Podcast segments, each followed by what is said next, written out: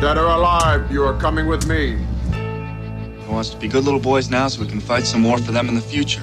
Some war they'll decide on. But We'd rather fight our own war right now.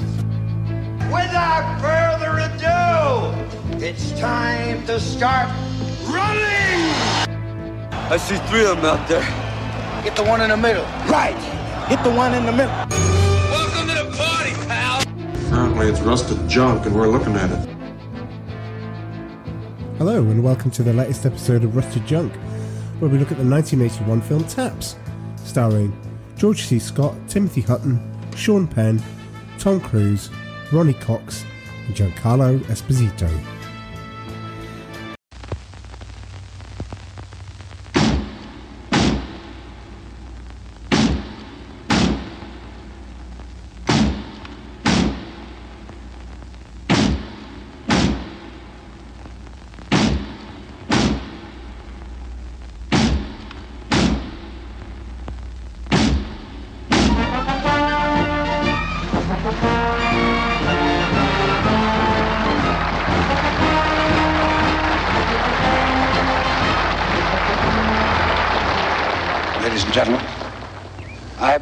Have informed that Bunker Hill Academy is to be closed. An end to nearly a century and a half of tradition, and an end to the heart of us. Sir, how can they do this? With the stroke of a pen, sir. Their field of honor was a desktop. The lady said the proprietors ordered the school closed. Now, as I see it, we are the proprietors. You tell us where you put those weapons, or this will be the sorriest day of your life. All right, we have three demands. They're very reasonable. When they're met, we'll be happy to return every weapon, every shell. You say we. Who else? Number one, I want a meeting with General Put your hands behind Now, your you back. stay where you are, Sheriff.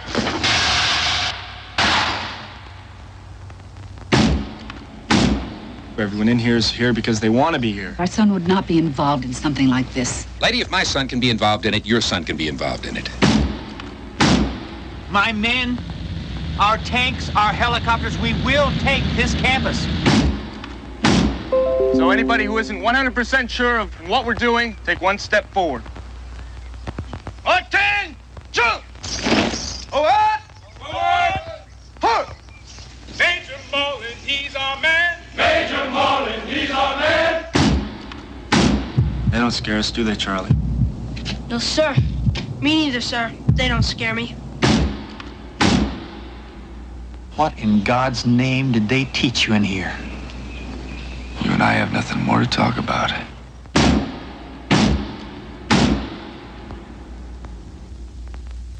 So, Taps. Hmm. Okay. Well, ooh, hmm. Well, we'll get to we'll get to that in a moment.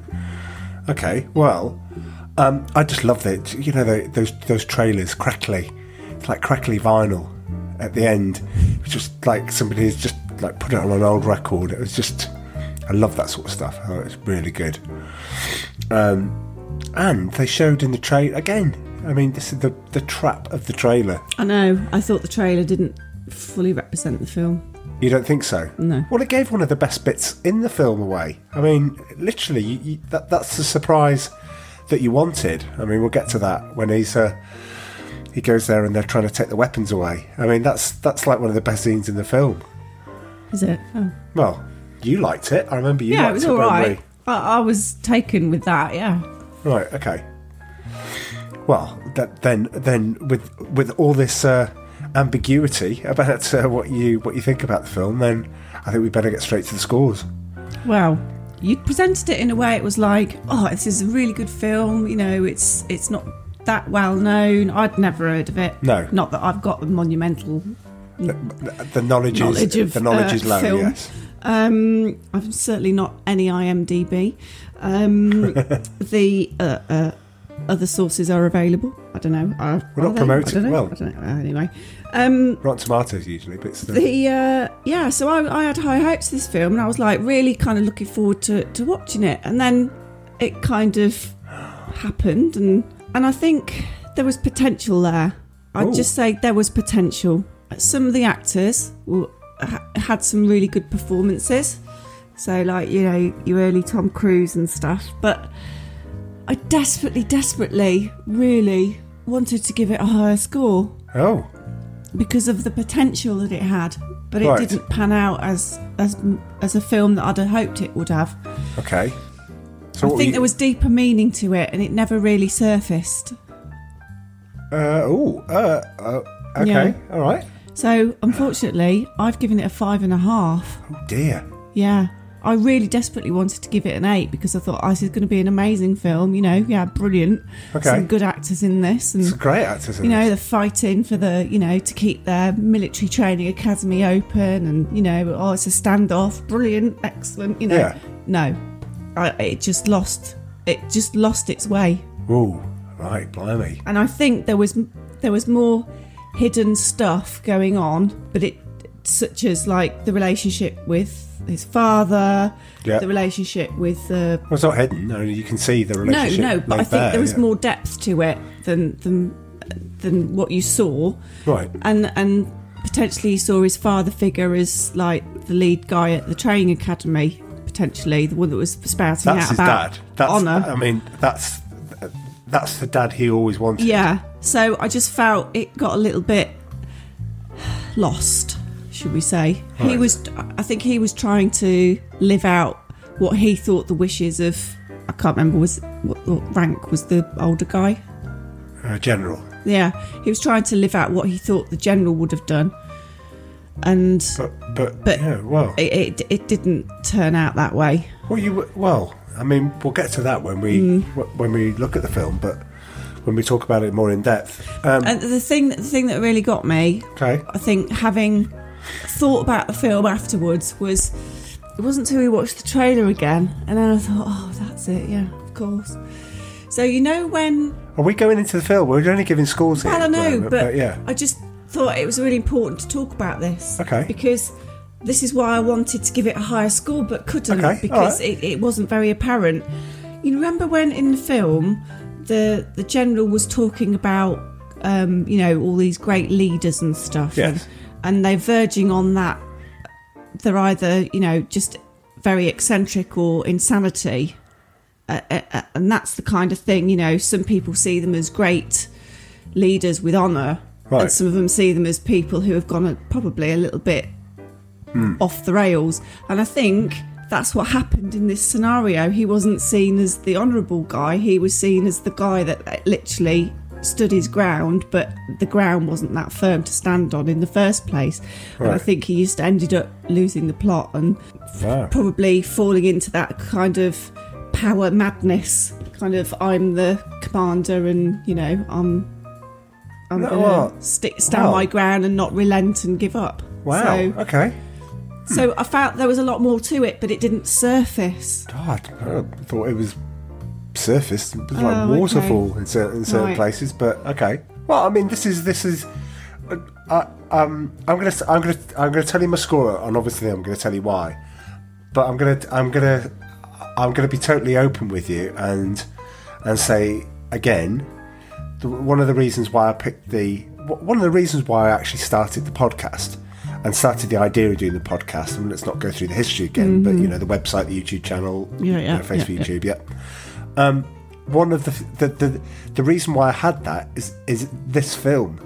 I mean, is was one of the like five or six films that I Mm. just thought instantly I have to cover because they are forgotten and they should be out there and they should be known. and that's why i really wanted to give it a higher score but i couldn't okay. because i just didn't uh, maybe i just didn't connect with it as well but i Well, don't know it's an eight for me. Um, uh, feels a bit like um breakfast. some, yeah. Is it Breakfast Club all over again? Is it? We we we. joe's not here is he to We're not- balance out the uh, scores no, I'd love to know Joe's Joe's theory on uh, you know on, Is it on- I on wonder if. Joe's seen taps actually? What's that? Well, I, I think I discussed it with him, and I couldn't remember. I don't. I don't think he had seen it, but um, his views were all, uh, always welcome, or as, as are everybody's. um, eight. Um, good memory film. Uh, always seemed to be rented at the video shop. Again, it's one of those films that that just appeared in the family, um, and was on. And obviously, I'd watched it in when it came out in video. 1981, 1982. Um, so I was 10 when I saw that. You're like thinking, mm, yeah, there's some pretty grim scenes in it, but on the whole, You know, I mean, the swearing's there. You know, I don't think my parents really. I think my parents just sat me down in front of the TV and s- there you go, type thing. And I, I you know, I, I'm glad they did because it meant that I, I have this sort of, you know, penchant for a, um, eight, eight forgotten 80s movies. Hey, let's do a podcast. Um, so, and tap the the strangest place I've watched taps was on the ferry. now, this is going back. The back. Dover Calais ferry. The, the no no no it's it was the Dover Zeebrugge ferry. Alright. So it was it was like two and a half hours. Or A little bit like longer that. then. Right. Um, but I remember you know mum and dad getting in, uh, getting on the ferry, and they just went right. Okay, we'll we'll be here. We'll see you later.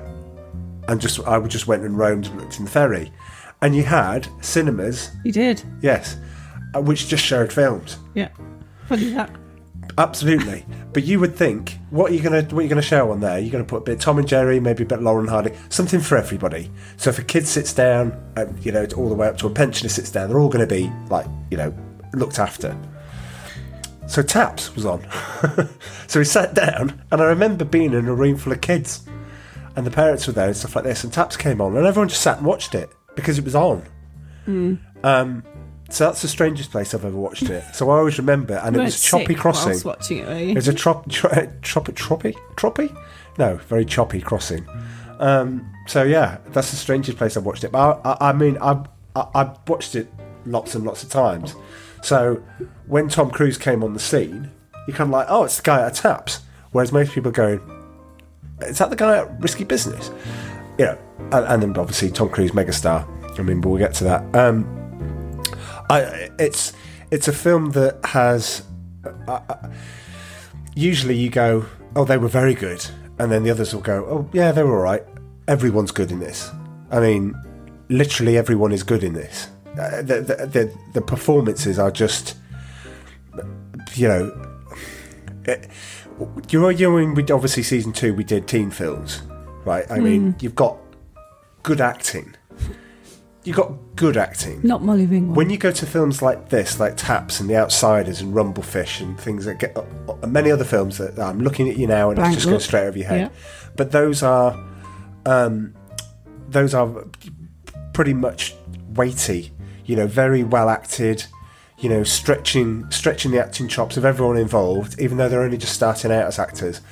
Um, so, I mean, you know, when we get to roll call, the, you know, the roll call in this film is where do you start? You know, um, but Tom Tom Tom Cruise is is great in this, and in a way that you looked at that acting, and then went, well, what happened? Then what what happened in between making Top Gun and uh, getting nominated for the Oscar for Born on the Fourth of July? I can't remember if he won the Oscar. I think he probably I think he might have done. But the, the- you know, there's a big gap there. There's a big six year gap. Cock- a- acting and cocktail. Well, he looked quite nice. You can put it, but what, well, well, there you go. well, there you go. Right. Anyway, well, do you know what? While we're talking about the acting, should we go on to roll call? Yeah, go on then. Yeah, right. Let's okay, mix let's it do up a bit. Let's do roll call. Roll call. Right, I don't know who to start with first. Should we start with General Bache? So the general, The old guy. the old guy. Yeah. Um, It's pointless me saying what other films he been in. Well, I don't know. What has he been in? Well, I don't know. Cause Who is usually, he? Well, no, because when we get to Tom Cruise, I say, "What films have you been in?" You'll go, "Blah, remember blah, "Cocktail." Blah, blah, cocktail. All right. obviously, obviously, Cocktail had an effect on you. Um, no, you don't. You don't recognise him from anything. I kind of did, but not. Okay, his famous film was Patton, where he played. Who? Ge- he played General Patton. See, I'd never watched that. Right, So I okay. So, um, barnstorming and the speech in Patton that he gives is is one of those film school things that everybody shows and says, "Look at this! Look at how it's filmed. The backdrop to an American flag." So the reason why I mention that is because this could be Patton. He could be playing a general that's been put out to pasture at a military academy. You know, it could have, it literally could have been that. So if you're used to seeing him in, in, as that big, bold, brash, all-American hero, it translates really well, really well. Because Patton was 1970, this was 1981. You know, there wasn't that that much between them. it was 11 years. He also played the general again in Doctor Strangelove. You know where they they start they, they were fighting between um, himself and Peter Sellers playing the president. Can everyone that. can everyone stop? You know, I, I think that stop- was on at Christmas once, and I saw some No, of it's it. one, one of those ones. Um, what's the famous line? Can everyone please, everyone please stop fighting? This is the war room. Um, uh, it's it's. I mean, Doctor Strangelove is a class above. I mean, it really is. But and he was also in The Hustler uh, with Paul Newman. So uh, I, I sort of not slimmed down, but it's that gruff character. It's that guy in a you know like a like a sort of str- string, you know, string vest, but like, like you know, like vest that that could play That's kind of like brush character. Um, yeah, I think he was also in uh, Death of a Salesman, which is a great film. It's a really great film. I haven't seen that either. Anyway, Timothy Hutton. Anything? Who? Timothy Hutton. Who he? He is the. Uh, oh, I should have had the character names, unfortunately, and I don't. Uh, he played the the guy that took over, the guy that worshipped General Bache. Oh, was it Moorfield? Uh, let's go with Moorfield then. I, I didn't look that bit up, so. Oh. Um, but but I can do. Um, uh, any any films that he's been in? No. At No? one point, I thought, is he the guy that plays the um, updated Terminator? You know, the one that goes into the metal sort of shapes. So you mean. Robert Patrick? Yeah, and then I 2? thought, no, it's not him. It's Okay. got some similarity to him, looks wise. Uh, I Tiny don't bit. think even if they're in the same room, you could say you two related. No, I don't think it's. oh. Well, I thought. Okay, well, I'm, I'm just getting his name now. So we have Moreland. Oh, Moreland. yeah. Moreland. You're Moreland. close. Moorfield. You're close. Mm. Okay. Um, Timothy Hutton. Okay, he actually won the Oscar for Ordinary People this year, and they had to interrupt filming while he went and go and collected it, and went to the um, uh, to, to pick it up. Ordinary People is a great film. Timothy Hutton is a good actor. The trouble is, Timothy Hutton's one of those ones where you where people who do know more more about films, you always think, oh, he's been in loads of stuff, and then you go and have a look on online and go, uh, oh, okay, he had a few gaps. Um, he was in Ordinary People. Um, he made a straight to video um, uh, film called The Temp, starring Lara Flynn Boyle, Donna from Twin Peaks. Um, and she was in it. Um, and it was really good. You know, the, the, the guff that comes out every week, and then occasionally you get like a TV movie. That was really good. Um, he was also uh, in The General's Daughter with um, he played he played military again, um, uh, uh, opposite John Travolta. But the standout film is a really good film called Beautiful Girls, where he goes back to his old town, and everyone's like you know changed, and everyone's moved. it's a bit of a comedy. Um, he has a weird relationship with a fourteen-year-old um, uh, Natalie Portman. So she's fresh off, you know, the acting chops. You know, Natalie Portman played the girl next door, um, and she develops a kind of like crush on him. It's very, very strange. yeah, yeah, Weird. yeah. I know. But Beautiful Girls is a great film. It's really good. Um, I'm going to test you on this one, and no, it isn't Tom Cruise coming next. Sean Penn. Come on, give me give me two Sean Penn films. Um, Mystic River. Yes, That was a good film. that was amazing. And uh, oh, Sean Penn. Sean Penn. Did he star in a film with Madonna? Did he star in a film with Madonna? Don't think so. Thought that's where they first start first hooked up. No, she just liked the bad. She liked the bad boys, like Oh. that and Vanilla Ice. And, Oh, for dear Christ. Jesus. is he a bad boy? Um, oh, I don't know. Uh, I, I, I could probably, but Well, well, um, I just had to pick some out here. The the year later, he would record Fast Times at Ridgemont High, and he is the best film in that. The st- totally, like the stoner.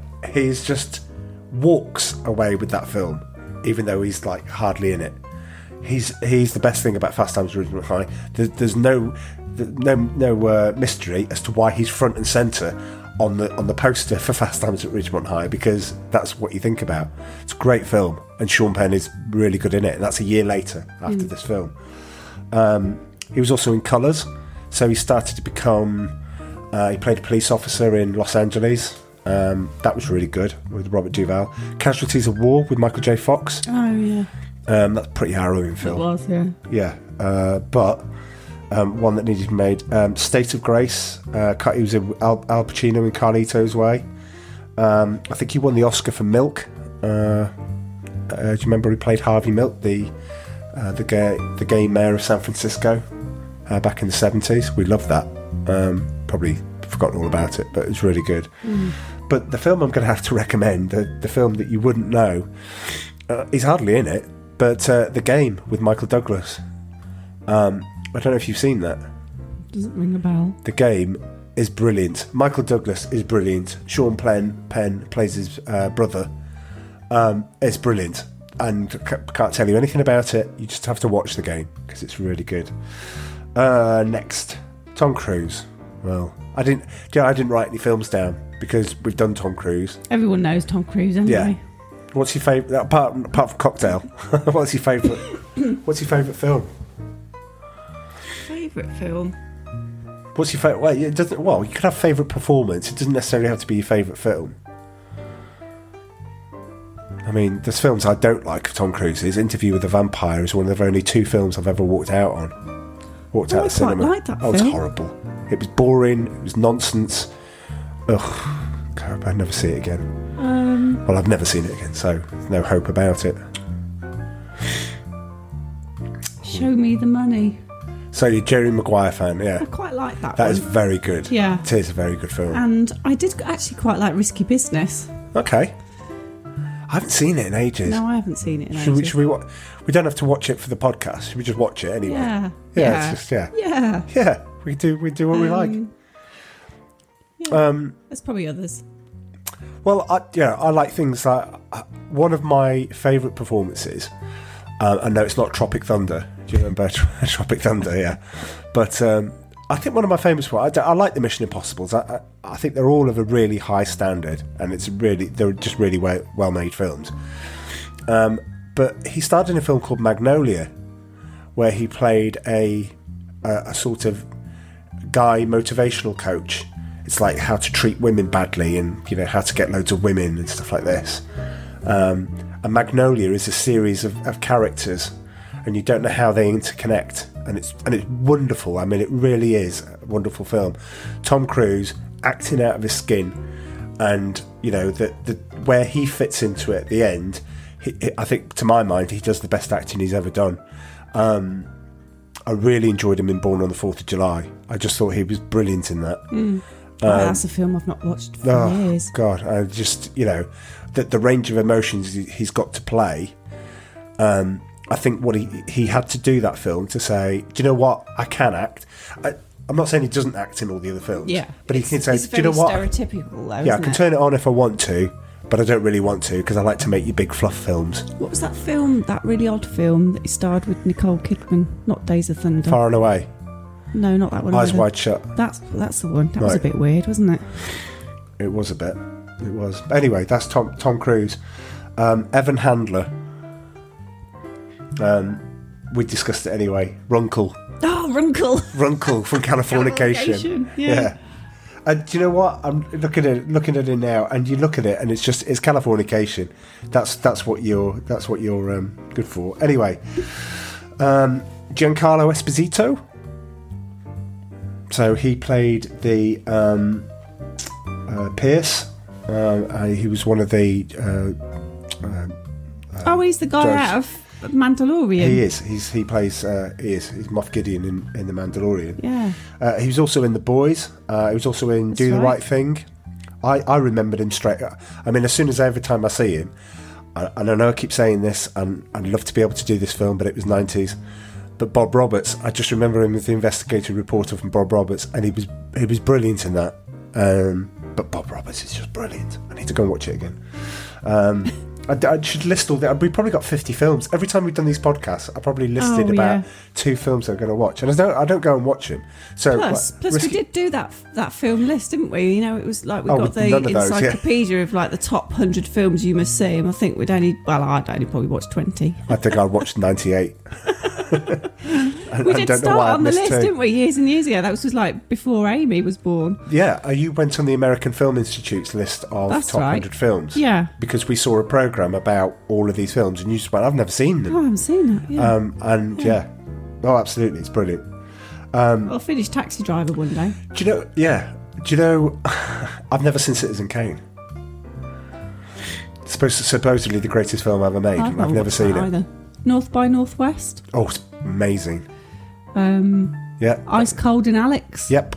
Yeah, I remember them. Right, okay. Um, Bridge on the River Kwai. yes. Yep. Yeah, bless you. Um, uh, Giancarlo Esposito was also in The Get Down, uh, which I believe is a series on Netflix. I haven't seen that. But he's in Breaking Bad. I was hoping you could tell me who was he in Breaking Bad. I don't remember. Oh, well, he was in pretty much. Yeah, he's in Breaking. Do you want me to find out? Yeah, go on. I'm going to click on. Yeah. Oh, this this, is- like live. This is like new thing. interactive. It's like interactive. What what character he play? See, I'm probably going to tell the character, and you're going to go, nope, don't remember. Uh, when was Breaking Bad? Was it? Oh, here we go. He played Gus Fring. He was in 20, 26 episodes of it. So obviously, Was pretty- he? Yeah. Oh, I'll have to review that. I can't remember him at all. All right. Okay. Well, obviously, got a great great performance Gus. given by given I by remember all. the name now, Gus. And and are you ready for this? Yeah. Oh wait, no! Wait a minute. Before we get to the last one, Ronny Cox. Um, he played Colonel Kirby, so the guy that was sent to break it break it up to look talk. You know, we're gonna we're gonna you've got to stop this now type thing. The the, the Oh, yeah. the general, not the general, the corporal, colonel even. The end. Recognise him from anything? Kinda. Yeah. Can't place it though. Okay. Robocop. Uh, Total Recall. Plays the bad guy in Total Recall. And Beverly Hills Cop 2. And Beverly Hills Cop 1, I believe, as well. Played the um, the police chief in uh, Los Angeles. Last one. Billy Van Zandt, Who played Bug. He's not any relation to.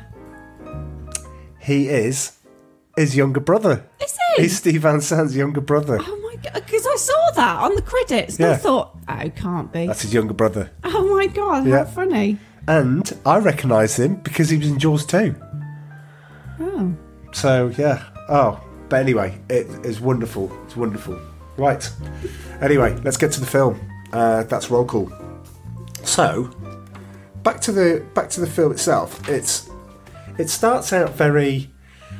There's a great shot um, that they're you know they're they're singing onward Christian soldiers uh, in the chapel on in the military academy. Yeah.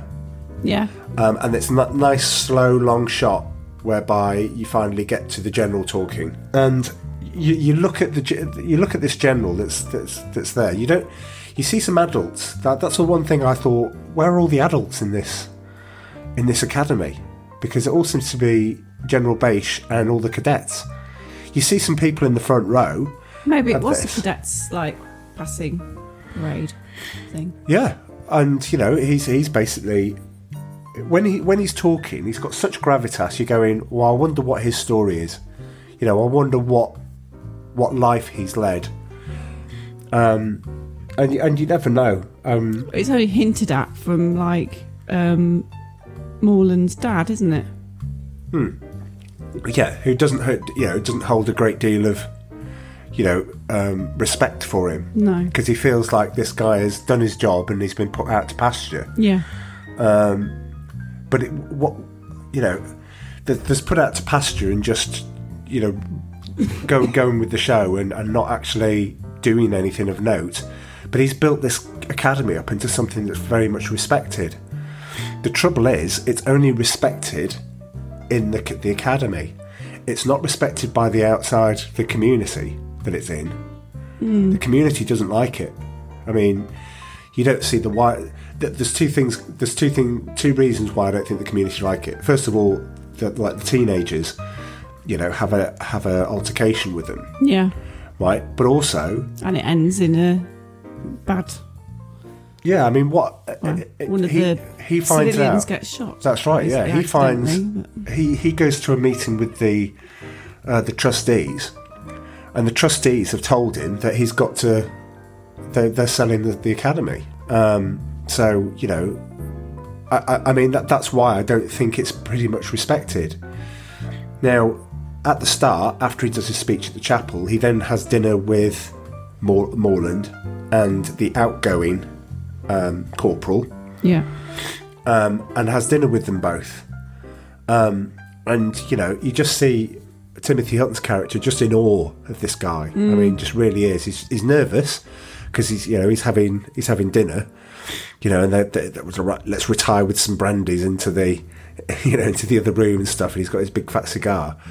Um, he's a command. He's a commanding presence. There's no wonder that these these kids look up to to to him because he's not just treated it as a a place where he goes to retire and eventually, you know, um, then eventually leave it. He's moulded the school into what he thinks it should be.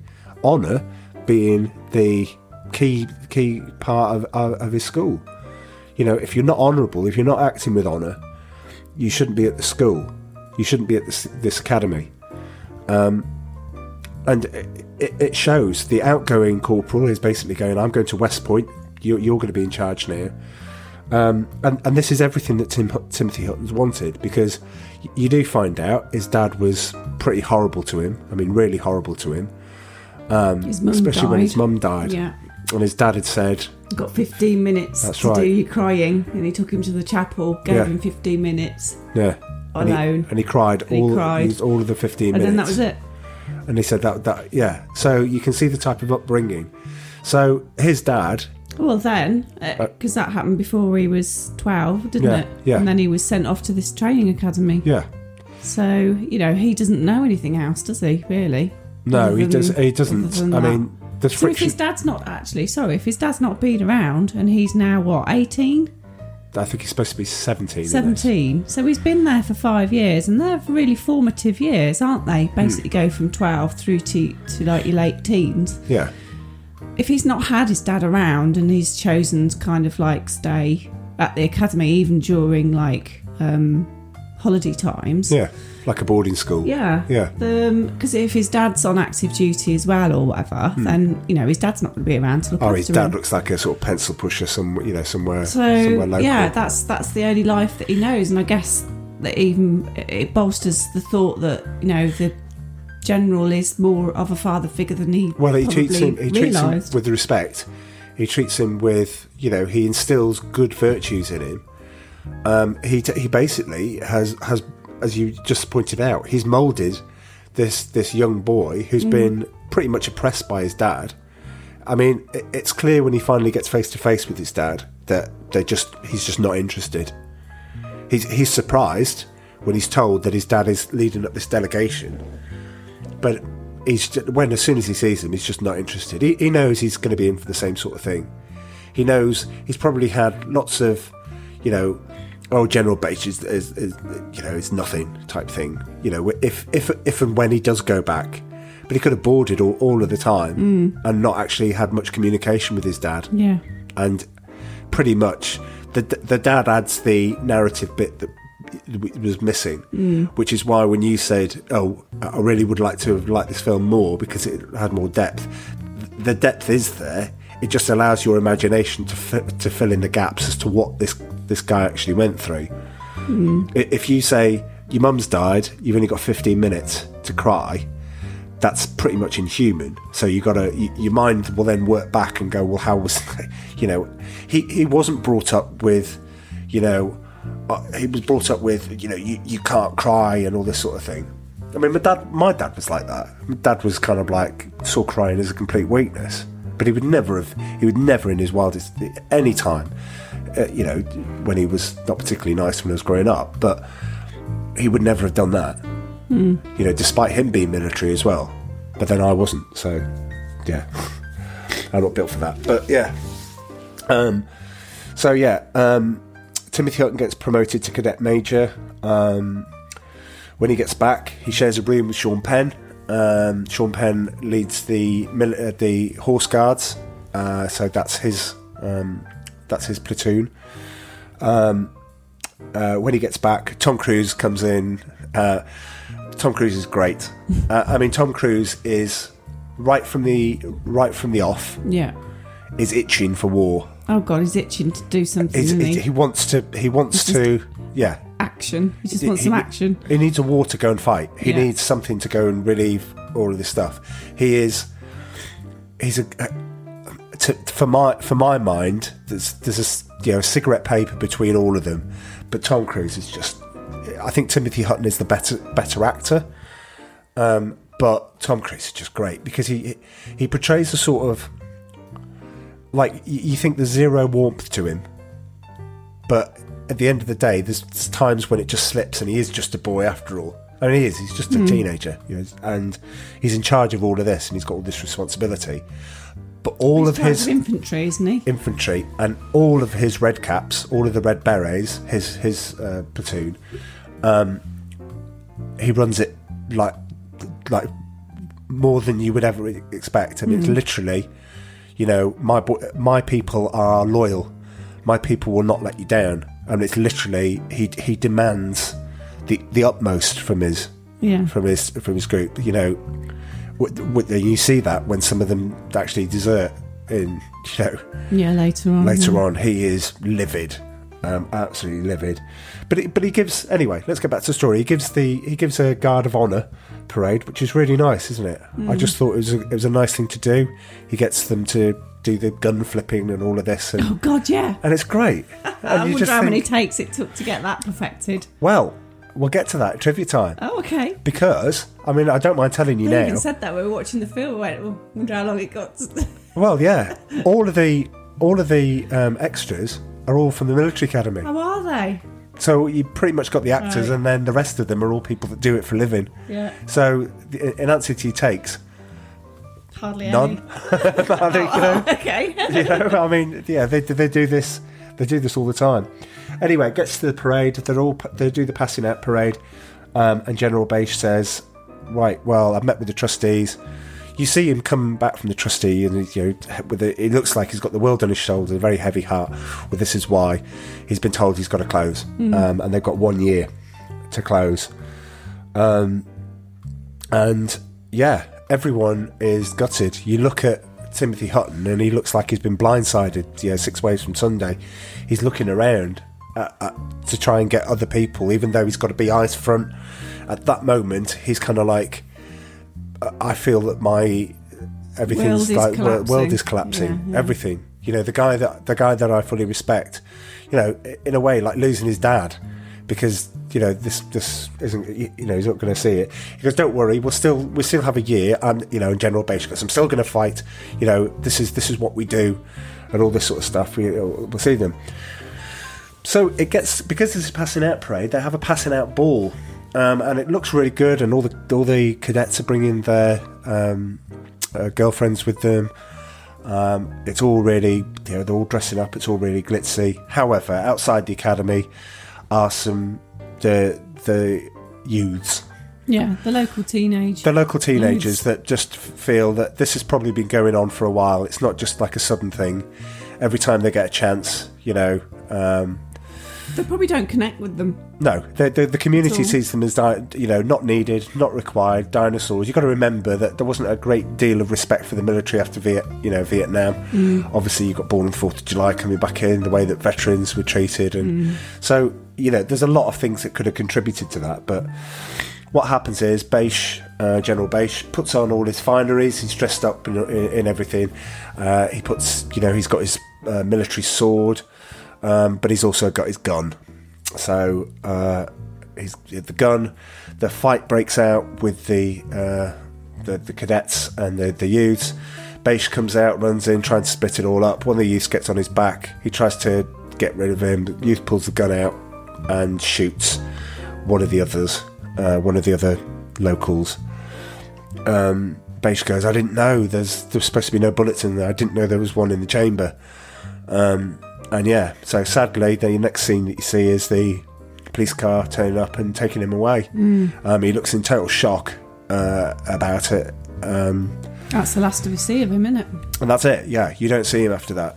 Um, so, pretty much, you know, uh, the next thing you see is that is you know it's like a bit of bit of stock you know, stock taking, um, and suddenly they go right. Okay, well, what's happening here? We've got a year. No, no, no, no. I think with Bache gone, you, there's nobody running the show.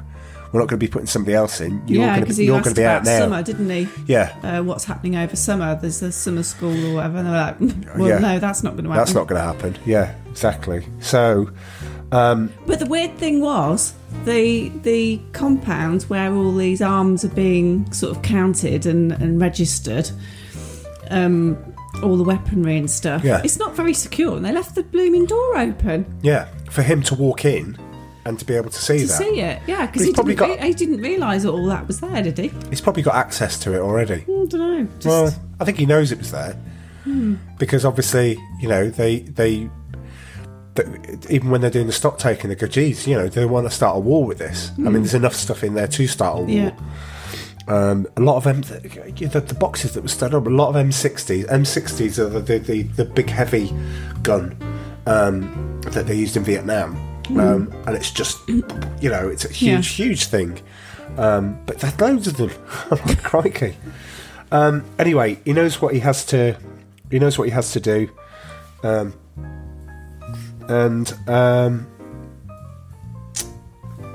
what happened is. Uh, is he g- gathers all the generals into into a room and says, um, "We can't allow this to happen. We can't allow the school to close."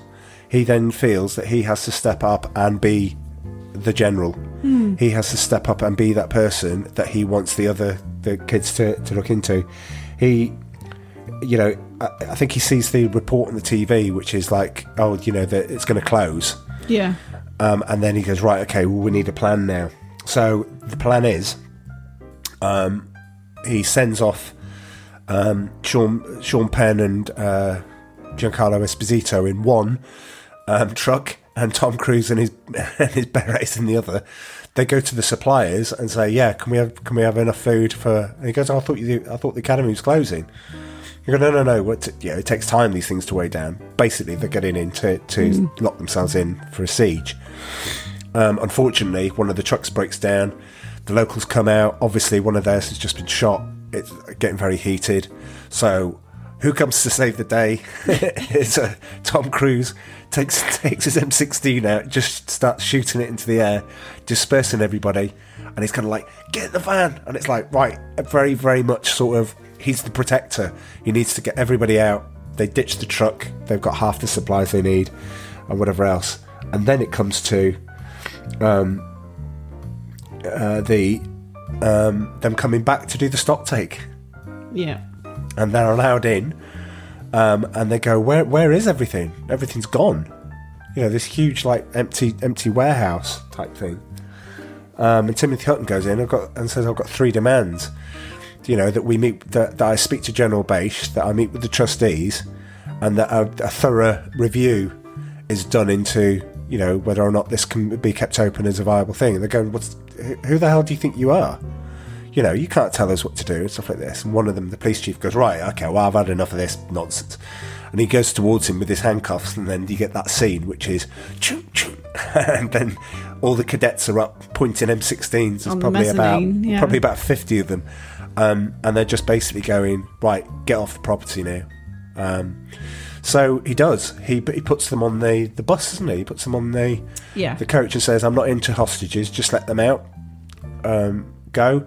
By this time, the police had got wind of the shooting. Tom Cruise shooting into the air. Well, that's because and, they uh, and have arrived they, at the. on their escape to flee the scene. Oh, yeah, the- they they trash a, a sheriff's car. Yes, Basically. absolutely. They ram it, and obviously the police come in full force then, and then it attracts like media attention, doesn't it? And then Yeah. all the film crews are camped So- outside, and and I think the film crew is important. I think the fact that the film crew is there, you know, we didn't have 24 hour news. You know, we didn't have that sort of thing at that time. Hmm. Um, I think even in 1981, I don't, don't think we had breakfast TV. I think it was launched at some point in 1981. TV. Yeah. Oh God, how English do we sound? Oh yes, breakfast TV. Breakfast TV, yes. Yes. There's, there's such a such thing. Now breakfast TV's in the trash. It's awful. But yeah, we had the big breakfast. Go and check the big breakfast out. Um, anyway, we're getting off the point. Um, so uh, police chief comes and says, you know, oh, you need to, to get out. He goes, no, no, no. This is this is our school. We feel it's worth defending. You know, this is this is our place. So he's very much assumed the command. He's got the total loyalty of all of the people underneath him at this point. Everyone is in total agreement that they don't want to. Sean Penn may be wavering slightly, but even so, he's still part of the team uh, and he's still doing that. I love one of the lines he says, um, and I've written it down and I can't remember where he, where he says it. He goes, Other kids are vandalising their schools, we just want to save ours. Yes. And I can't remember who he says it to. It's when he's um, talking to everybody in the um, sort of uh, TV room, Right. the breakout room. Okay. Yeah, Yeah. And it, he's basically calling to arms, isn't he? And, Yeah. Uh, and and said, you know, we've got to save the school, basically. Yeah. Um, He wants. He's not necessar- He's not necessarily saving the school. He's saving the honour of the place. It all comes back to honour. It's there's nothing more for him for these nobodies to come in and clear him out and tell him he's got to leave Mm. and tell him he's got to go, and that's how it ends. That's not very honourable. So to him, he feels the honour, the honourable thing to do is to defend the school, and he gets everyone else to believe him. So yeah. yeah. It kind of cocks it up a bit, though, doesn't it? Well, the news is outside, uh, as as ever. All's telling one one side of the story. That's that's fortunately that's what the news is now. Um, you know, it's you know, it's almost like sort of you know, fake fake news. I think that the two boys, there's two like boy, like ten year olds in, Mm. in the in there. One of them being Charlie. What happened to them? Like, as in, like actors? I don't know. I didn't. Uh, I mean, I recognise one of them. I, I just didn't look it up, unfortunately. okay. But um, perhaps I could. I could do that at, at some point and then report back on the next podcast and say where I was wrong. Um, it's and the reason why I picked up the fake news bit is because the two lads are talking and go, well, they never want to interview our, us. They never want to come to the the the cam. You know, put the camera. It's always like, well, we'll just tell you this story from outside. They don't want to come and talk to anyone. Mm. You know, it's not that the cameras aren't let in; the cameras don't want to come in, um, which I thought was a bit odd. But um, anyway, so this siege has come on. Well, they've, get- they've kind of called them terrorists, haven't they? Basically. They've kind of like labelled them as that, so Yeah. you know it's literally well you can't you, you know you can't go and, and talk about that. So next thing you do, you get the parents' delegation. Um, the, the the dad who he doesn't like is pretty much going.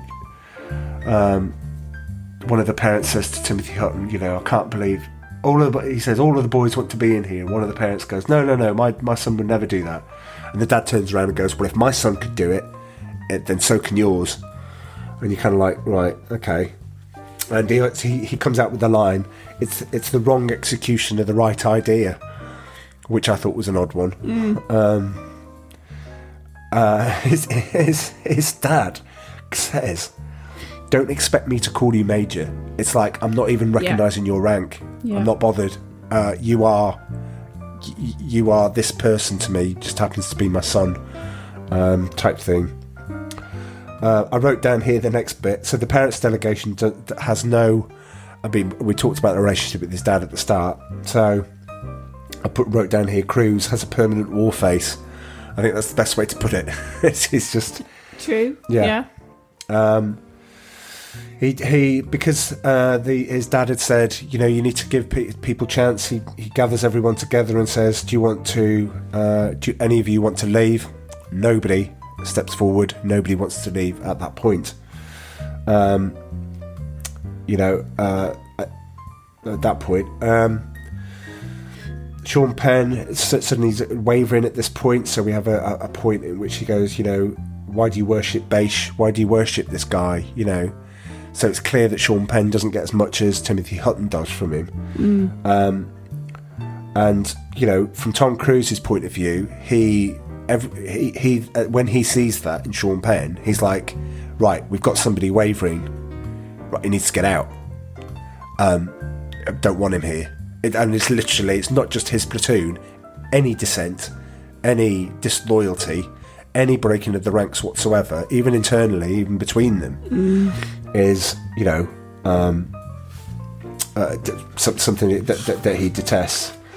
Um, then what you get is the police step down, the army appears. Um, you get that nice Oh, it's massive thundering, thundering noise, tank. it? It's good. It's a good How scene, many isn't it? tanks turned Yeah, up. That's absolutely. like loads. Um, Ronny Cox is They- allowed he in. must have realised at that point Hmm. It's over. There's no point carrying on. Yeah, but they're not going to do. They're not going to attack these young lads No, but live on TV, are they? but but they'll go in. They can take the school at any time. Yeah. Yeah, but they it don't. just it just felt like because I even said to you, I was like, "Well, I don't know where it's going to go from here." Then Hmm. do you remember? Yeah, 'Cause it was like it just felt what? like, well, it's stalemate. It's nothing's going to happen. You know, Hmm. They can't go in, and they're not going to give up. Yeah, But yeah, slowly, it, the the kind of commitment started to crumble because there were, you know, especially like the the young lads that were out like on duty or watch or whatever, Mm. and like the the propaganda, the tapes that they'd made of the parents talking about like the individuals and saying how much they missed them and stuff, and Yeah. it really got to some of them, didn't it? And they they just wanted to go home. Yeah. They didn't want to be there anymore. So then the the angle was that they've kept the kids as hostages, and you know they're not there of their own free will, and Yeah. so they he basically that's when his dad turned up, wasn't it? And yeah, and, and, and said, yeah. well, what's going on? So so he basically said, no, everybody's here of their own free will. Absolutely. So, and he does give people a test at you know at a certain point, but now he's not talking to his dad. You don't see his dad again. No. Ronny Cox, as the as the colonel, is now in charge, and he's sympathetic to the he's sympathetic to their cause. Mm. Um, you know, he's he comes in and says, you know, that they have a meeting internally. They don't see you as rebels without a cause; they see you as terrorists. Yeah. Um, you know, and that's when he repeats the, the, the line, which is on the tagline of the movie. Um, this is our home. We feel it's worth defending. You know, and you're like, yeah. So both both of them, you know, uh, see that. But what happens is because the army's outside, they turn the water off, they turn the power off. Um, there's a moment in the TV room which doubles up as the sort of officers' mess type thing, um, where all the officers are. Sean Penn decides to play a TV reporter and saying, you know, oh, we need to interview, um, you know, and he does these like fake interviews, which pretty much Sean Penn is breaking at this point. He just Yeah. doesn't want to be there, and, and he's taking the Mickey out of it. Timothy Hutton.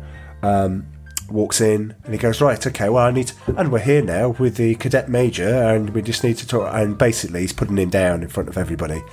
Um, they have a fight they have a big fight and it bursts out and the whole school sees it and you're just thinking from hutton's point of view He's lost the it. morale's gone. Yeah, as in the morale's gone. He, he does have another um, parade after that whereby he allows people to go and that's where you get a few of the red berets going. at, at that just after, just before then, that's when um, the guy playing um, well, I'm just going to call him Moff Gideon because that's Okay. um, his character goes to fill up the generator with um, That's right, yeah. diesel, and unfortunately isn't really conscious of what he's doing. puts a spark it on, and he and he goes up in flames. Yeah, so he he's does. carted out like in a in an ambulance. So Ronny Cox comes in and says, um, "We're going to take this place tomorrow. Mm. We're going to take it tomorrow morning. It's entirely up to you." Daylight, haven't you? Um, and you know, he tells him Bache is dead, which Oh yes, which cripples him, doesn't it? well, and and sort of makes him more at that point when he tells him, he makes him more, more resolved, and he goes, "This is about honour. This is about you know everything else." And Ronny Cox is just in disbelief. The, the colonel goes, uh, says, "What have they done to you in here?" Yeah. And And that's that's when I was talking to you about that trigger of madness. Right. It's like you, you're so set on achieving one aim yeah, that everything else seems to seems to disappear. That Hmm. it's just that one goal, and, it, and everybody else can like do one basically because you're just so Yeah. fixated on just doing this one thing without Yeah. any regard to everything else that's happening. You know, the the wider view. Yeah. Um, so yeah, that's that's that's quite a key moment, really. And the other key moment, obviously, is the, the two young lads that are in the forward post. Oh yeah, Um, one of them decides to, that he can't take it anymore. He's just he's had enough. It's really all getting to him, and he goes to, to the fence to go and jump the fence. and he runs, doesn't Runs he? the fence, and then Charlie comes up behind him Drops his gun. and drops his gun. What a round goes off, and they think it's going to be, and then the the uh, gunner in the tank just mows him down, yeah. And that's pretty um, pretty horrible um, thing. And so you've got all of this going on. And at Um, that point, you still you think seriously, give up now Yeah, because that's just a, an accident that was really horrific. he can't give up. He if he gives up, he he he Loses his honour. well he loses he But he loses the respect of Bache. I mean, even though Bache is dead, he But, uh, loses everything he's been taught. But it's it's ridiculousness, isn't it? It's that um what what what is the reason for doing it? Originally, yes, it's to, you know, defend the school and potentially give them an opportunity to talk to the trustees and say, look, you know, we need to have a chat about this because there's Well, more no, at stake no, because here. they refused him. They'd refused the, the right. Why didn't he get his? Why didn't he get his wish to talk to Bache? Did Bache die of a heart attack before he had a chance to do it? Were they not telling him for some reason? But why couldn't they have arranged something with the trustees? They go right, okay. Well, here you hmm. are. Instead of a parents' delegation, we'll get the trustees in. They'll all be protected. It's fine, you know. But let's give you just that. You know, we're not going to count out all the demands, but we're going to give you that. Why didn't they just let him talk to the trustees? I know. because it, that could have been diffused very quickly. Anyway, Well, there wouldn't have been a story then, would there? well, exactly. so Sean Sean Penn, instead of leaving because he was going to go after the fight, uh, he looks to try and see where Timothy Hutton is. He's watching old videos of Bache. Uh, he's watching speeches made of him, like old cine cine films. Um, and at that point, I think he's like, right, we're going to end this. We've got to end it. Um, and you know, His line was, "Let's tell the tell the lads that we won. yes, We won. We achieved what we wanted to achieve. Yeah. And let's go out on a high." Yeah, absolutely. Um, so they all fall in, um, and then he says, "Right, okay, they're, they're all they're all going to. This is this is what we're going to do." Uh, Tom Cruise is livid Well, they don't even get to form. no, no. Um, Tom Cruise is is uh, you know somebody comes up and says, "Did you hear that we're we're all going to." Not, not. sur- I don't think they use the word surrender, but I think it's just right. It's all over, man. It's all over. Yeah, it's over. Tom. Cruise is like, it's not over. Um, so he picks up a rifle uh, in the, one of the upper levels um, and shoots the colonel. Um, and at that point, instead of it all being like an orderly um, way through, it's a full on fight between the two of them. They Yeah. drop tear gas, they drop the choppers going overhead. it looks like it's an orchestrated ambush, doesn't it? Yeah. Like to, to fool the, the others into thinking, oh yeah, they're they're surrendering, and you know, Yeah, yeah. it, it's all Absolutely. over now. So Tom Cruise has got the catalyst. After he puts down the rifle, obviously these troops are coming in. He picks up the M60 and just goes for it. oh he's just, god! And then he's just lost it. like lost it, hasn't he? Yeah. Um, so at this point, Timothy Hutton is aghast.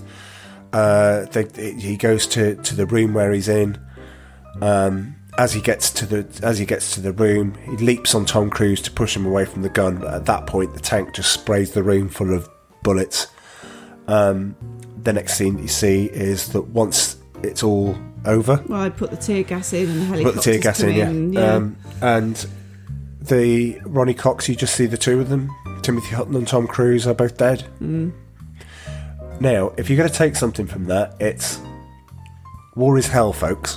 you know, in, in in a very very high level. But who who who doesn't come out of it well? You're are you supposed to feel sympathy for Timothy Hutton at this point? Are you supposed to say job done? You know, he did what he had to do. Tom Cruise did what he had to do, and Sean Penn is the conscience in all of this, and is the check and balance, and that's why he comes out of it scot you know scot free type thing. Well, I kind of I didn't want Timothy Hutton to die when I watched it the first time because I'm like, I just wanted him to escort the troops out. Yeah, you see, I, I think it all went too far. Hmm. And this whole thing about honour Hmm. really, it got to me, and that's where I think the film. It hasn't really portrayed the message particularly clearly um, Okay. in, in a clear way. So you're kind of trying to join up the dots in a way, I feel, for this film. And that's why I only gave it the five and a half because I really wanted to give it more. After we've talked about it, do you want to give it a higher? No, not No? really. Okay. No, because I felt like there were moments in the film where it didn't really do a lot. Okay. It was a bit stale. And it was There, are long. film. There are It was a two hours six film. minutes. It's a long. There are parts which are drawn out, whereby you think you can just end that there. You don't need to do the next bit. Um, I give you that. Um, but I yeah, think, I think what it does throw into the into the mix is the why why should you fight? Why should you? Uh, what's the real crux of things? Right. Because should it have been about honour, yeah. Okay. or should it have been about something else? right. Because it, it just makes it like futile in a way. Hmm. Because like so many young boys, you know, ended up losing their lives. Yeah. Absolutely. And you, and you still. and it, it just felt like there wasn't a not that I was expecting a good ending, but I- what what just- ending were you expecting? at that moment in time in in the film where like you know the army had come in and all the tanks came in, I was like, and I said to you, I don't know where this is going to end. Hmm. I I had a feeling that it wouldn't end well Right. Okay. because it couldn't because you just saw It nearly did. But you just saw that you know Did you did you think that Tom Cruise was going to have such an important part? No, I didn't actually. Right. No. Um, But that this meant that, that I did think the tank was going to come through the gate yeah, yeah. because it was all, all, always there Okay. as a threat. All right. But yeah it, Yeah. it just felt, I don't know. Uh, The, the more I talk about it, the more I, I eight point five. No, I'm sorry, g- give it eight. I just, it's just an acting. I mean, again, I know I talked about the Outsider. Go and watch the Outsider. Watch this, and the Outsiders on a double bill, and then you tell me all of this good, all of this good acting. Anyway, should we get to trivia time? Yeah, and I hadn't realised until I saw the start of the film it was actually Okay. from a novel Yes. called Father Sky. Okay. and it was written in 1979. Yep. So only two years before the film was made. So obviously somebody thought, "Oh, this will make a great film." So yeah, it's Okay. um, Nice. Well, let's get to trivia time yeah, then. okay. Okay. Trivia time. As you would expect, trivia time. Prior to the production of the film, Timothy Hutton, Sean Penn, Tom Cruise, and some of the others were required to do a 45 day long period of orientation with the students at Valley Forge Military Academy. Ah.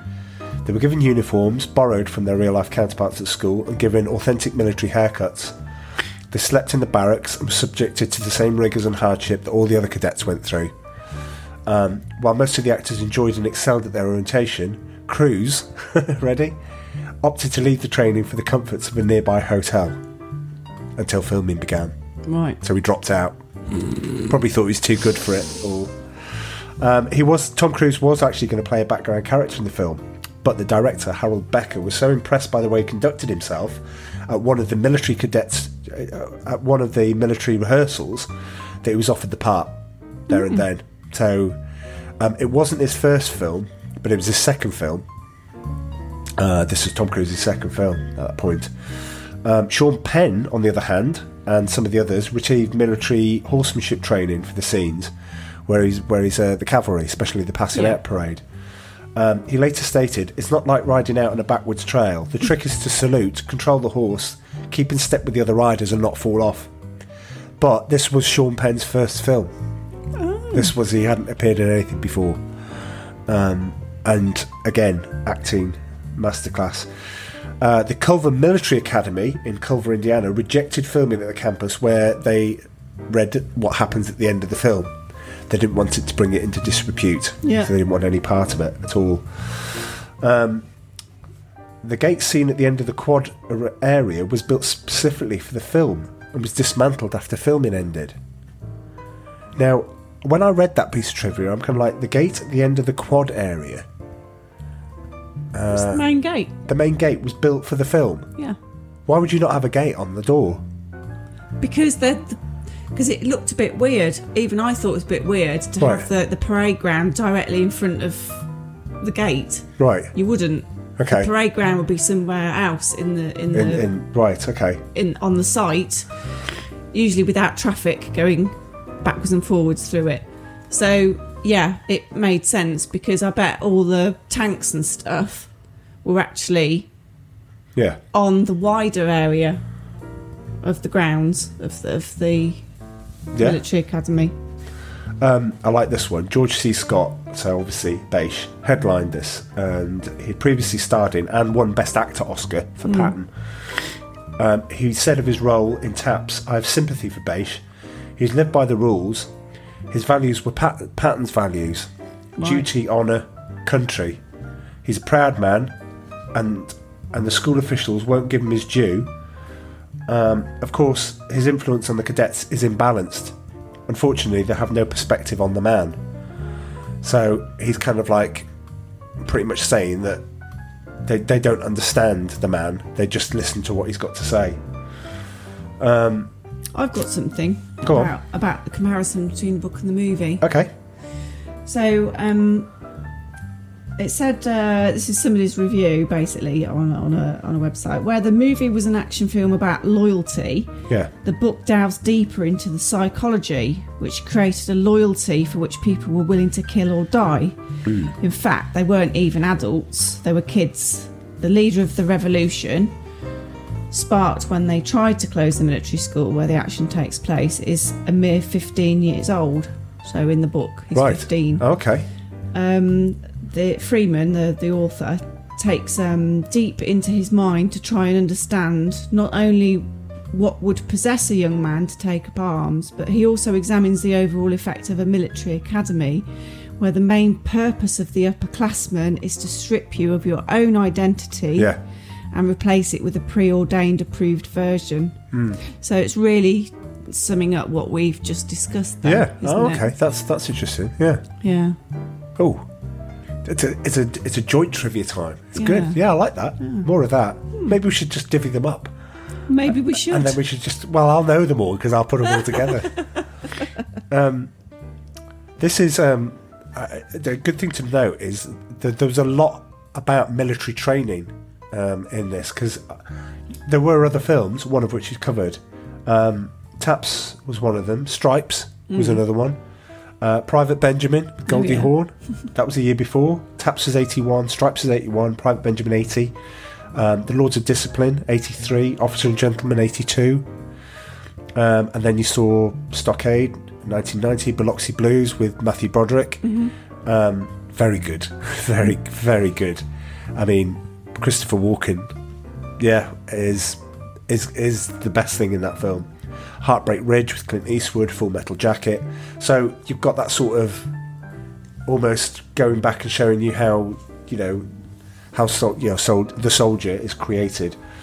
Um, but yeah, it's from from the point of view of, of looking at the, the when they say the, the, the cast the cast you look at the cast of taps you look at the cast of the outsiders breakfast club and elmo's fire why all of the all of the actors were in there they were all part of the brat pack so timothy hutton was part of the brat pack whether he liked it or not because he he would have been he was in taps and the outsiders um, you know, St. Elmo's Fire and Breakfast Club had a lot, uh, shared a lot. You know, Judd Nelson, Emilio Estevez, Ally Sheedy, um, and you've you've got this sort of brat pack. It's uh, and it's good, but it said obviously it said the most successful actor to emerge from this group was Tom Cruise. He would have the, the highest box office grosses of any actor in Hollywood.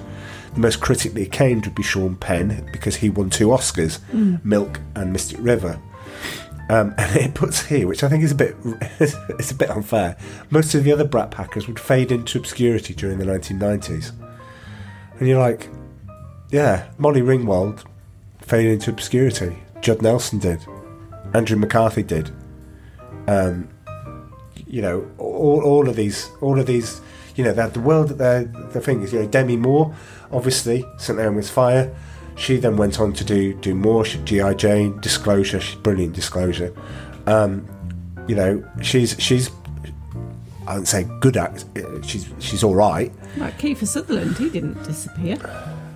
Yeah, but Kiefer Sutherland, Kiefer Sutherland was part. Of, yeah, but Kiefer Sutherland was in The Outsiders, so yeah, he didn't disappear. But what I'm saying is, you got quite a few that did. Timothy Hutton disappeared. Sean Penn didn't. Tom Cruise didn't. Giancarlo Esposito did, and then suddenly he's then back in Breaking Bad, and he's doing mm. all this like contemporary stuff. And his performance in Mandalorian is, is amazing. His performance in The Boys is okay, and you know, suddenly he's like found his feet again. It, I, I know that's probably the wrong thing to say because he's probably doing a lot of things, but then he appears again, and you go, do you know what? I, loved him back then. I, I love him now. Um, and so yeah, the last thing I've got is Rob Lowe wrote in his autobiography that he tried to audition for the film, but he couldn't get a meeting uh, with the filmmaker. So Rob Lowe wanted to start. Rob Lowe would have been good in this. Oh, would he? I don't know. What, what, who, who'd, character you, who'd would you he- take out? Um, I don't know because I, I I'd love the performances so much. I I wouldn't want to take anyone out. You'd have to put him in one of the four main performances Hmm. as one of the platoon leaders, and I don't want to get rid of any of them. Mm, okay. You could. At a push, he could play Sean Penn's character. Mm. That's probably where he he, he would naturally go. Uh, you know, the conscience type thing. But anyway, so there we go. That's taps. Um, action. I know I put it. I know I squeezed it into action, and I know there's not a lot of action in it. So apologies, but the the choice for the next one is all yours. Oh, right. Um, Let's get me we've done Jean Claude. Van Damme, we've done Schwarzenegger, we've done Stallone. Who will we missing out? Don't know. Well, thinking thinking caps on, and uh, hopefully you'll have a. Uh, we'll do a podcast fairly fairly quickly. Um, we're off now to um, probably not at the moment because it's a bit late, but we will be watching Citizen. What are we watching? So Citizen got lined up. Citizen Kane. Uh, what was the other film? Oh, God. I don't know. Oh, it was on the film list. Um, oh, Risky Business. Oh, yeah. Yeah, we were going to watch. So yeah, we're going to go and watch a whole lot of films um, from the eighties, but not going to cover them for the podcast. Well, we might do. We might put it on hold and, and watch it. You know, I don't know. You- can I- Next season, can I already- can I next just- season could be a whole mishmash of stuff. Thank you, because I was going to say that there's a lot of things that we put in. When I listen to our, um, I listen to our podcast. I listen to the the start of it, right? And obviously, we don't do all the films that season that are in the in the credits. No. So I think season four should be all the films that are in in our credits that we haven't covered yet. Oh, in the sort of Yeah. Rusted junk, Yeah. like jingle at Yeah. the start. Oh, all right then. Some classics. Well, you've done that, so I don't know which ones are in there. Okay. Well, Real Genius off the top of my head. Real Genius, Summer School. Um, we can't do Die Hard because that really isn't forgotten. We might do that at Christmas. Um, we just might do, just do Die Hard at Christmas because it's just fun. But anyway, that's a long way away. It's eleven months. It's eleven months away. Yeah. Um, But with that coronavirus time vacuum, no, it, it'll be upon might be next. Yeah, it might feel like in a couple of couple of weeks. um, but yeah, even on this one, we've got the Running Man, Schwarzenegger film. Um, you know, there's there's nothing to say that we can't do another film with the same actor in again. yeah, obviously, because like Molly Ringwald and stuff. Stop going on about Molly Ringwald. You can't do you can't do teen films without having Molly Ringwald. Clearly, Right. Was she in Some Kind of Wonderful? No. Was she in Ferris Bueller? No. The only two films that she was in, of, uh, uh, the only three films she made of any re- relevance was The Breakfast Club, Pretty in Pink, The 16 Candles. So there's hardly an explosion of. I mean, I can name you 15 films from the 80s, you know, Arnold Schwarzenegger. so, yes. Anyway, right. Um, we'll, we will love you and leave you. So, we, as ever, get in touch with us. Uh, go to the Facebook page. Stallone. Hmm? Sly Stallone. We did Rocky Four last one. Yeah, but like Rambo. Uh, Suppose what? not really probably the most one of the most famous film characters ever. Yes, that, that goes into forgotten. Again, we've abandoned Well- the for, we've abandoned the forgotten because it's forgotten in the sense of did you, there was one thing that It's forgotten because literally Taps is forty years old yes, as a film. yeah, Does that make you feel old? yeah, but no, no, no. Some other things do, but No, but it's weird though, isn't it? But it's 'Cause you 40 look years at, old. You look at it and you say, "Oh my god, that was 1981. That's 40 years ago." yeah.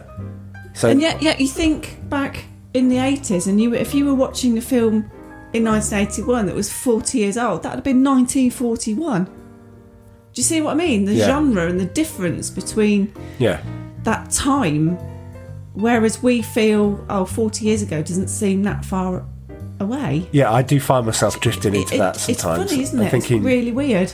Um, I, I don't know why I thought the other day. It's like you know, Batman is like you know, uh, just just shy of was it 30, 33 years ago. The original Tim Burton with Michael Keaton, Mm. thirty three years ago. Goodness me.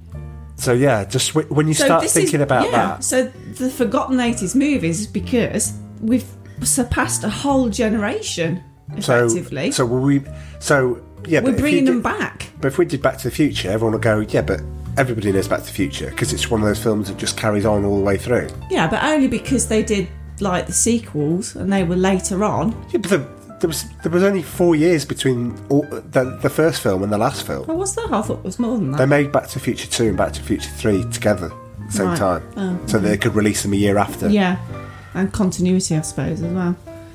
Yeah, sort of. Um, yeah, it, I, it does make me think, you know, when you. I mean, it's all very well saying, oh, yeah, the old westerns, you know, wasn't available, available then. But all of these films, Police Academy, Mm. Police Academy is 40 years old, 40 years ago. Mm. And you're like, and I'm just watching that. I'm up to number four. Um, I'm not up to assi- Police Academy 5, Assignment Miami Beach, um, with Sharon Stone in, but I'm looking forward to getting to that one. So, anyway, right. I don't know how we got onto this, but I don't know. But it, it, you're right. The for, the forgotten aspect, we could never get away with doing doing Back to the Future. But when we did something like Stand by Me, we all think it's a good, you know, it's a it's, oh, exceptional film. But I guess if I mention Stand by Me to to like what my nephew, like Johnny, he'll go, "No, never heard of it." Mm. Um, even Becky might have gone, "No, just never got around to watching it." Mm. And you're like, "Oh right, well to them." It's not forgotten. They just don't know anything about it. Don't know it. Yeah. Don't know it. Don't, So don't even know if its existence. so we're providing a valuable service for all ages here. We're reminiscing for people who remember it. it's really it. funny, and, you uh, know, because like I'm sat in my audits and um, I have to. There was a, a period of time during what was it now? Uh, sort of when I came back after Christmas, where I was doing some audits, and the, I've been doing a lot of sort of younger sort of startup companies, and um, the generational difference was absolutely clear. Yeah. And like I was making references to like you know uh, oh Morecambe and Wise, you know the Andre Previn, Yeah. all the right notes, just Yeah. not Just necessarily in the right, in the right order. order. Um, completely no Well, understanding of of that at all, and like you know like the connection as well can be a little bit like dodgy, and you get like that stuttering of, Yeah, yeah. of words and I then I come out with Norman Collier and again they have no idea who I'm talking about and I'm like oh god this is just like generational gaps yeah, but equally, equally on this podcast, I'll say to you things that I think are, are fairly, you know, momentous. You know, they're like actors and, and bits and scenes, and you'll go, never heard of it. Mm. Just pass me by. I just True, wasn't wasn't. I wasn't into that. Like Max Wall. Do you remember Max Wall? Was he the guy with the longish sort of hair with the baldy top Yes. and with the And he's turned his jacket out and used to have that were funny like walk. too short Yeah, and but- did a funny walk A bit like Harry Hill. So Harry Hill would have Yes. based it based it very much on well Max Wall. Harry Hill hasn't got hair Yeah. But do you remember like the comedians, the show The Comedians, that like had Bernard Manning and, and people like Kenny Lynch, well I remember Frank that Carson, yeah. and stuff Yeah, like that. I probably didn't watch it because it wasn't really appropriate Yeah, but as I say, Unlike I'm, you. I'm like, I'm like, Dad. Dad goes, get yourself in here, son. You know, just watch this. and you know I don't understand the jokes. I, I rewatched um, that in in the week. I re- uh, Monty Python and the Holy Grail, and I'm like thinking, would I sit Amy down in front of that film now? And I'm going, probably not. Did did Dad sit me down in front of that film when, when I was about nine, ten? Yep. yeah. Um, Yeah, but if you don't get it, you don't get it, do you? I suppose. Yeah, but the there's- references there's- or the jokes, you just don't yeah, but get in, it. in Life of Brian's full frontal nudity. I mean, Well- it's just you know, it's just It's not like I haven't seen your mum or dad, like, you know, in the nude. right. We're going to end it there on that note. No, but, you know, Yeah. it's it's not, it's nothing to be No, ashamed of, but No, but I just don't want to think about my mum and dad naked, if that's all right. yeah, I don't want to think about your mum and dad like that either. it's like uh, Margaret Thatcher ra- naked on a rainy day. The Mike Myers Wayne's World thing. anyway, right. Um, Where's this going? okay, we no, we are We're going, going. now. Right. Anyway, um, contact us uh, at Rusty J Pod on Twitter. Um, nobody, do, you know what? All of you people that listen to us, and there's lots of you, and there's lovely people, and we get all the stats of where you're listening from and everything. Do you know what? Just whatever you're experiencing, whatever version of lockdown that you're suffering, uh, and whatever your situation, um, if you're listening to this, do us a favour, will you, and just let us know that you're out there. We know that you're out there and listening to it, right? But just send us a send us a like little message. Put something on the Facebook page of Rusted Junk. Send us a quick something on Twitter going, "I'm listening." Tell us tell us what, you- you're listening on, where you're listening Yeah. from. Or, or even like what you liked about the movie or what you didn't like about yeah, the movie. Yeah, just just just or talk to us. If Any you agree suggestions? with us or disagree with us. suggestions, Go anything, on. feedback, feedback welcome. But just do you know what? Just take just take thirty seconds to send us a message, and then we just feel more part of a no trolling community. though, thanks. Yeah, but we love doing. see, but the thing about it is, we love doing this for you, and we really do. And we, you know, we we know that, that you know, as soon as we release a podcast, we get to like, th- you know, 30, 40 listens within the first day, and it's really good that people are doing that, and, and we love that, and then it naturally grows. But just we know that people are sitting there waiting for our podcast because they do, they listen to it, and just drop us a note because we'd love to hear from you. Um, and we'll even read out suggestions or anything, answer any questions. We'll do that for you. Um, so, yeah, we are we are here to to entertain. Um, mostly Amanda's lack of knowledge is probably the entertainment on that. Um, but we might do a special special edition of Little Does She Know. Do you know what? Do you know what we could do with Little Does She Know? I could just repeat the first ones from the from the first time we did it, and you just go, "Oh, I can't remember." But oh, right, okay. Anyway, right, I'm going. So, um, cheerio, everyone. Toodle pip. Rusted Junk. Rusted Junk. Rusted Junk. The Forgotten 80s Movies. The Forgotten 80s Movies.